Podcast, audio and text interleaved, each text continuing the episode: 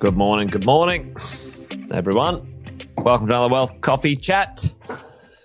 Hopefully, you're all awesome and well. Most of you had a long weekend, I think, anyway.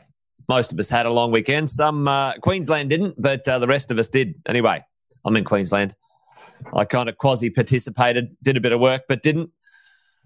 Morning, folks. I hope you're well. Morning to you, Aaron. We've got Chris there. Someone uh, behind the veil, the Facebook veil. Good morning, whoever that is. Great to see all of you online this morning as things warm up. We'll get the show on the road. We'll do the little intros as we normally do. Jason Witten's my name. If you didn't already know, most of you, most of you do. But if you knew, uh, you might have joined our coaching and mentoring program of recent times. Give us a little shout out. Say a little hello in the chat. Let us know where you're coming in from. What are you up to? Great to have you here live this morning. What do we do each morning? Around about 10 past 8, we have a wealth coffee chat. That's what we do. Uh, usually Monday to Friday, normal normal hours. And, you know, we try to dive into some information, some fear from facts, some stuff that uh, keeps us going as property investors. So there you go, folks. That's what we get up to. If you're new, if you're a repeat attendee, welcome back. If you're new, welcome for the first time or whatever that might be. Chris is all the way from Cairns. Morning, Chris. Good to see you.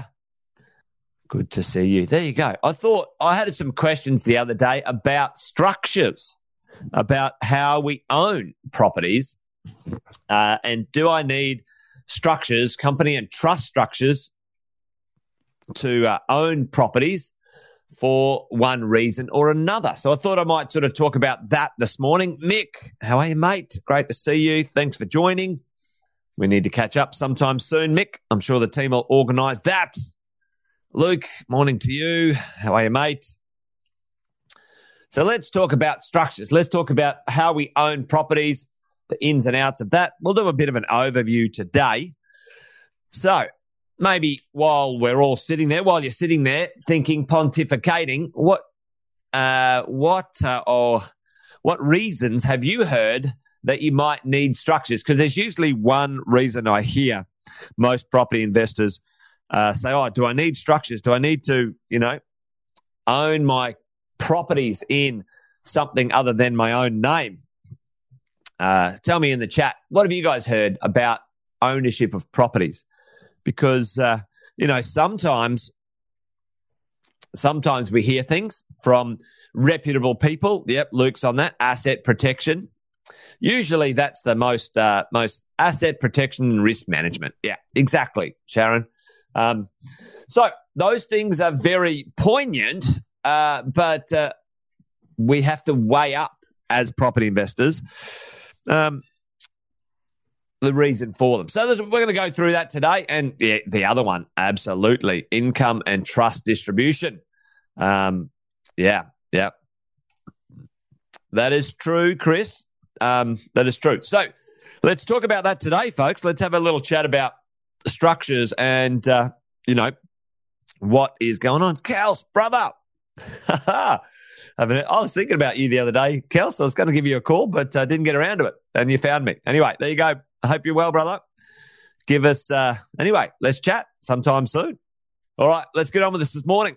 Ownership. How do we own properties, and and what's the drill? What's the go? Well, there's a few things we need to sort of consider, right? There's a few things we need to consider as investors in real estate. Um, and there's really two ways.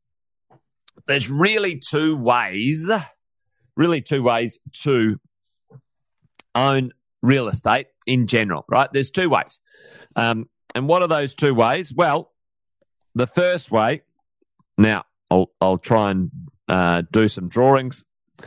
There's the first way, and terrible drawing, by the way. Um, terrible drawings, by the way um, is you can own those properties as an individual, an individual, okay, in your own names, own names. Now, there's a couple of different ways to do that. All right, there's a couple of different ways to do that, and there's pros and cons to that. We'll go through that in a second. And then the other way is, yep, dead right. Um, Tim is onto it. Uh, you can in your own name. You're dead right, Tim or in a company trust structure, a, a structure of some description, right? Um, some structure. Now, structures uh, can be quite varied, but usually they are come in the form of a you know a company or a company trust of, of some description, you know, and so on. There's various names, but really it's either a company or a trust. Like that's that's the way that's the way it is. So, what are the pros and cons of these? Let's have a bit of a bit of a look at what that might be and uh, how we can tune it up as property investors, uh, and really sort of cut through a bit of the muck um, when it comes to this stuff, folks, uh, as we go. So, let's have a look at sort of some of the you know some of the things that we could, uh, some of the things that we could, you know, own real estate in when it comes to uh, structures. And then we'll go back to our personal names. Now, you know, what are we looking for as investors? Well, we're looking for tax effectiveness. You know, we want to make sure we can distribute, you know, income, capital gains, minimize our taxes, you know, and there's lots of different different things in here. Uh, there's asset protection. Now, what are we trying to protect from? Let's talk about that in a minute, okay? Because uh, you know what we think we're protecting from um, uh, what we think we're protecting from, and what we uh, are protecting from is, you know, something a bit more interesting. And then, you know, estate planning and succession. You know, so in the beginning, in the beginning, you want it to be, you want your structures, how you own things, to be tax effective and protect your assets. And then later on, you want to be able to, you know, uh, pass those assets on. Maybe, maybe you don't. Maybe you want to spend it all and have a good time while you're here uh, maybe you want to be able to pass it on to, you know, um, your children, your family, charities, etc., etc. in the future. Now, the problem, the challenge, if you can see this little matrix, is that there is, you know, uh, lots of yeses and nos, right? Um, all at different places. And the challenge, the challenge, folks, is this there is not one perfect structure that, or one ownership structure for property, for property, by the way, for real estate, that is perfect for the whole time.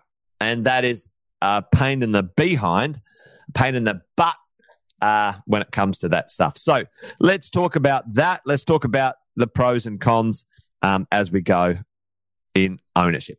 There's two major things here when it comes to um, tax effectiveness. All right. So and our cash flow. Over time, we want to um, the tax effective. Let, let's let's talk about tax and let's talk about lending. All right. So the two main things. Well, if we swap them around, actually, um, because when it comes to um, buying real estate, uh, buying and owning and keeping property as an investment, lending and tax um, deductions are two vital things, folks. So this is your acquisition stage. You guys have seen this before acquisition, consolidation, and lifestyle, right? Lifestyle. So in the beginning, in the acquisition stage, uh, when we talk about lending and tax deductions, folks, we're looking to maximize our lending. So what percentage? Tell tell me in the chat here. I'll move it along pretty quickly because this is a bit of a detailed chat today when you're acquiring, when you're buying real estate, what type of lending do you want, right? Now, you know, talk about loan to value ratios uh, and interest rates. Okay. So chuck it in the chat for me uh, right now. Loan to value ratio. You want to maximize your loan to value ratio.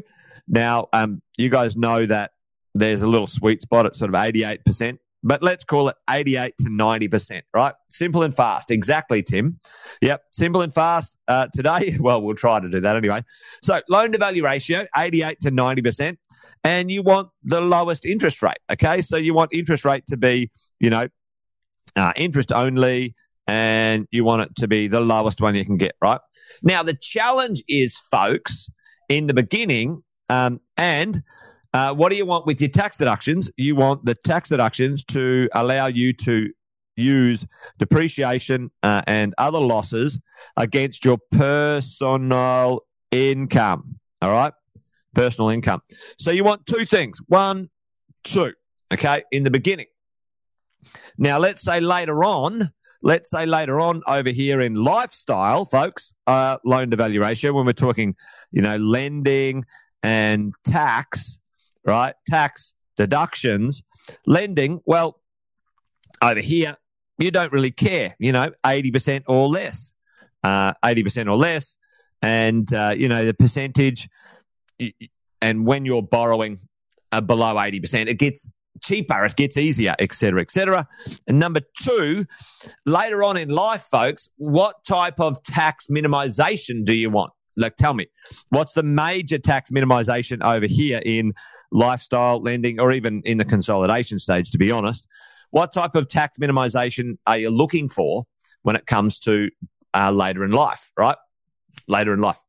Um, at some point when you say, all right, that's it. I've had enough of um, going to work every day. Maybe I'm going to cut back. Maybe I'm going to minimize my time. And, you know, one or two days a week, I'm going to, you know, um, retire myself. That's right. Capital gains. So CGT and also income, right? But what do you want to do with it particularly, folks? You want to be able to split, um, uh, split or uh, split or uh, divide the income. Okay. So there's these two opposing pieces when it comes to our world of property investing. We want to have our um, we want to have our uh, tax minimization up here. All right. We want to have our depreciation, our losses on our personal income, and we want to be able to, yep, that's right, allocate income, Tim. Uh, and then over here, um, when uh, when we borrow, we don't really mind about the loan to value ratio. That's fine because we're well below 80% anyway. You know, it's paid itself off, most likely, if you own it for long enough. But capital gains tax and splitting income. Okay, splitting income. So this is the challenge. This is this is the the conundrum. You know, what do we do um, in here? All right, so let's talk about that. That's kind of set it up a little bit. Uh, we'll talk about some of the the bits and pieces at the beginning. All right, so as individuals, how can we how can we do that? There, there's two ways you can own as a, a, a single individual. You can own as joint tenants in common, or you can uh, joint tenants, or you can own as tenants in common. All right, in common. There's three ways as an individual, or um, not using structures team, not using structures that you can own the property, I think I need to have put an L in there, single, um, or an individual single person. So this is three ways you can own this real estate. So number one, uh, as an individual person, you can get the loan to value ratios that are high. You can get the cheaper percentages, depreciation uh, and losses. You can offset that against your personal income. So you can um, offsets um, and you can get your tax deductions back on, on your personal income. Personal income. And it's 100% you, obviously. Now, as an individual, later on, what happens is you have to earn, you have to declare 100% of the income because it's yours. You can't split it. Okay. So that's a bit of a bummer. Uh, but you do get the capital gains tax deduction of 50% at this point in time. All right. So we're good with that. Okay. Let's move these ones down joint tenants in common. What's the difference between joint and tenants in common? Joint tenants and tenants in common. Just quickly, let me quickly explain what that means. Wait till my little pencil here gets um, joint tenants. Joint tenants is what we would what we would call a family arrangement. A family arrangement, which means like basically family arrangement. Two people um, own the property together and if one passes away, um, it goes to the other person. Okay, that's in automatic. So if two own it, if one you know passes, it automatically goes to the other person. Okay, that's that's kind of that's the the basics of of of joint tenants. Now, again, joint tenants is fine. You can um, you can get your lending which is good. You can get your offsets and you can get your tax deductions, which I like. It's good, right? Tenants in common, tenants in common. It's more like a business arrangement, okay? And there's there's an allocated, there's a percentage of the the ownership of the real estate, and it doesn't have to be the same. It could be 10 90, it could be 50 50, it could be whatever, right? Uh, but again, that, uh, and what happens if someone passes away? That percentage is owned by the that other person's um, estate, you know, et cetera, et cetera. It's dealt with in the will. Okay. Now, getting a bit complicated here, so stick with me. All right. But again, yes, you can do loan to value ratios, you can do offsets and personal, you can do, you know, um, the capital gains tax free discounts, et cetera, et cetera. My preference for you, if you are P A Y G, if you are a, an employed investor, um, is that um, you stick with one of these three ways of owning your real estate, right? This is my this is my tick right here because it's easy to get lending, easy loans. You get your uh, you, you get your tax deductions in your from your income, which is perfect. Plus, you get 50% deductions and so on. All right. Later on, if we want to, we can use some um, we can use some uh, maneuvers to transfer some wealth into other lower income places. Okay. That's my preference for you guys when it comes to the world of property investing. Why don't we use company and trust structures? The majority. Um, if you're in business, if you're a business owner right now, then they can be very useful. So if you're a business owner, uh, if you're a business owner, uh, and you're turning over, your turnover is more than a million dollars, and you're making more than $300,000 a year in profit, okay, after you pay yourself, then structures, big tick in the box for you, all right, business owners, okay? But for PAYG, um, structures have limited appeal in the beginning, okay? Limited appeal in the beginning. And so, why? Why do structures have limited appeal in the beginning? Well, any company trust structure, the loan to value ratio struggles, struggles to get over 90%. 80% is the norm. Okay. You have to put more money in. And the interest rate is often higher. Okay. Especially if you're not offering other security folks, which is like you know, other properties and stuff like that when you want standalone security, standalone borrowing and stuff like that. Um, so, and the big one, folks, what's the big one? Does anyone know the big one when it comes to owning properties as a PAYG in company and trust structures? The big one is that your tax losses, right? Losses um, get trapped in the structure in the structure. What does that mean? It makes properties makes properties negative cash flow um, for you. Okay, stays in the structure exactly, Tim.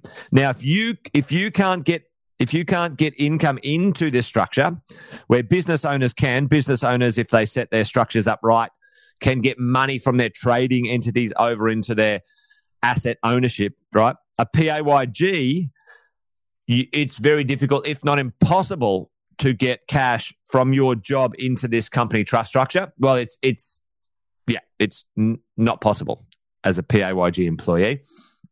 Then the tax losses get trapped inside there, and then you have to deal with that property pre-tax cash flow. You're putting the money in, plus it costs you money. Let's say two to three thousand dollars a year to do the taxes. It can be quite negative cash flow to own a property in a company trust structure. Okay. And for PAYG, that can be that can be the that can be that um, problem that can that can stop you from wanting to own those properties. Well, you need to understand the the cash flow on that, all right, as we go. Hopefully that makes sense. I didn't get a, a lot of time to dive into the detail of it today. Um, one structure that works for many people is a self managed super fund. That's actually just a simple uh, company trust structure as well. That um, is quite effective, but its tax rate um, it's taxed differently. So you know some people choose to to work with those. All right. So the takeaway, team, the takeaway for most of us, if you are P A Y G. And uh, you want to understand, you know, ownership as an individual or uh, in an in individual.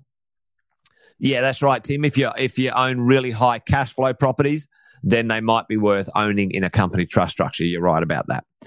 Um, but there's three ways you can, as an individual, manage some of the risk or the problems if you want to. Okay, if you um, if you are owning the property as a person, individual, um, uh, how can you manage the risk? All right. So number one, um, you can manage the risk through the lending or the loans.